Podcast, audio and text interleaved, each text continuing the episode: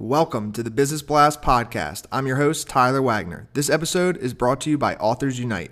Authors Unite makes the process of becoming a published best-selling author as simple as sipping your morning cup of coffee. You can learn more about Authors Unite at authorsunite.com. Now, let's jump into the episode.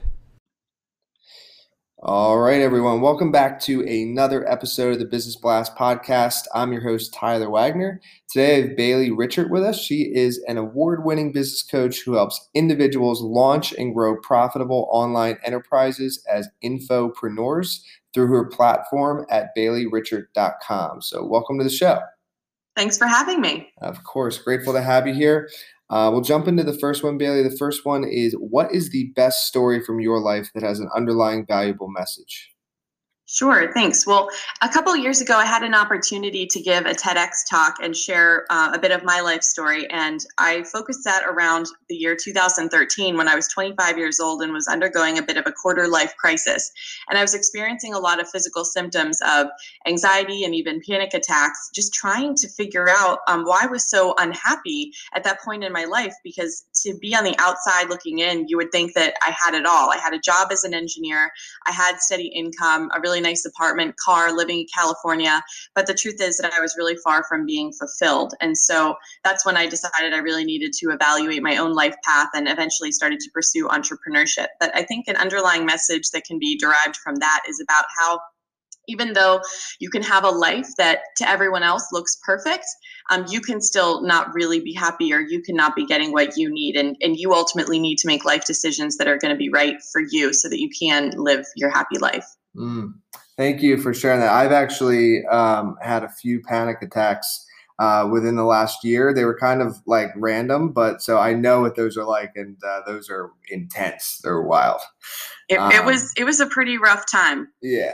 Um, so the next one I have for you is: What is the most valuable piece of information we should know that's within your expertise or industry? Sure. So, as you mentioned, I help people start businesses as infopreneurs, basically leveraging their life experience and monetizing that through info products like books, courses, coaching, that sort of thing. So, one of the things that I'm constantly telling people if they want to succeed in infopreneurship today is that they really need to focus on a personal brand. You know, I think it was pretty cool maybe, you know, five or six years ago to have like a lifestyle blog and to give it a really cutesy name. But these days, you really need to be the um, person who is what I call your very first case study, showing somebody how you've achieved success in your particular niche and helping them to understand that it is possible because you were able to succeed and that they can too. So I'm really big into helping people develop their personal brands online. And what's your best piece of overall business advice? So, not necessarily industry specific there's so many people out there that are trying to just become bigger than they should be from day one. And I'm a really huge advocate of starting small, not because I want to hold people back for any reason, but rather that when you begin small, there's so many different things that um, you can fix, all the problems and all the kinks in your business um, that will ultimately help you prevent having bigger issues as you start to scale. So if you start to perfect your systems whenever you're starting small and then you grow gradually over time, you're ultimately going to find a smoother business path. I love that. Um, and if you could give your younger self one piece of advice, what would that be? No, to just chill out about school. Um, I was I was definitely the type A student who would just hyperventilate about every single exam because I really believed that you know being that number one person um, was going to be the way that I was going to succeed in life. I was high school valedictorian, magna cum laude graduate in college, and all those things are, are things I'm very proud of. But in the end, that's ultimately not really what made me successful, and I think that it ultimately caused me a lot of unnecessary stress growing up. So for my younger self myself, I would say that academics are important, but they're not that important that I should be, you know, suffering mental health issues over it. Mm. And in your opinion, what is the key to happiness?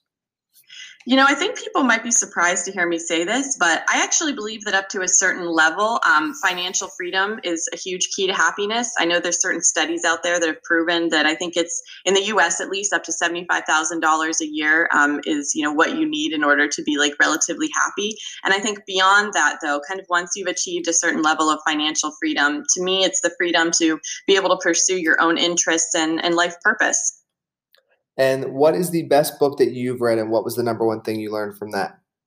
Rich Dad Poor Dad. Absolutely. I read this years ago and I still read it even on occasion. And it was just a really great primer in personal finance that I never received before. But it mm. really opened up my eyes to understanding how the real world actually works whenever it came to jobs and the economy and finance. So definitely recommend that. Yeah, I love that book too. Um, and what is your favorite quote and why? You know, I was thinking about this. It's difficult to really pick a favorite, in my opinion, but just recently on Instagram, um, it, I saw a quote by Jim Carrey that's relevant to the original story I was talking about at the beginning of this interview about the panic attacks and stuff. Jim Carrey had said that depression is your avatar telling you that it's tired of being the character you're trying to play. And I never ever found a better description of it than that, I think. And um, I feel like a lot of entrepreneurs, even if they've never really suffered the kind of visceral symptoms that you and I have, may be able to relate to that because there's a certain, you know, um, American dream lifestyle that we all feel really pulled into playing in our lives up to a certain point until we kind of realize that we do want to take that chance and risk and go it on our own and, and really pursue our true passions and be our true selves. So I really mm. enjoyed that quote. Yes. Uh, thank you so much for coming on. The last one I have for you before we let you go is where's the best place for people to find you online? Yep. If people want to um, connect with me, they can just go to my website at baileyrichert.com um, and they'll find links to everything that they could possibly need about infopreneurship there. Awesome. Thanks again for jumping on. Thanks so much for having me.